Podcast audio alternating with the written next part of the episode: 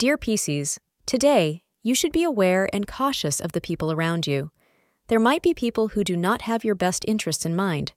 They could be your envious colleagues or friends who are jealous of your career progressions or relationships. Furthermore, they can even try to take credit for your hard work. So, astrologers suggest you be careful. Once you get through this, you can spend a pleasant and relaxing evening with your family. Today, your lucky color is red, and your lucky time is between 9:45 and 10:30 a.m.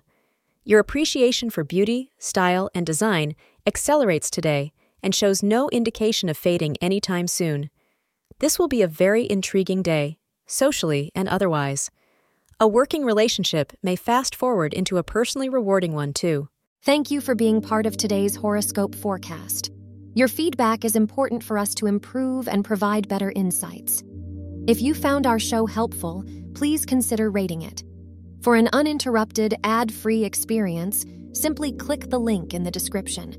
Your support helps us to continue creating valuable content. Thank you for being here and see you tomorrow.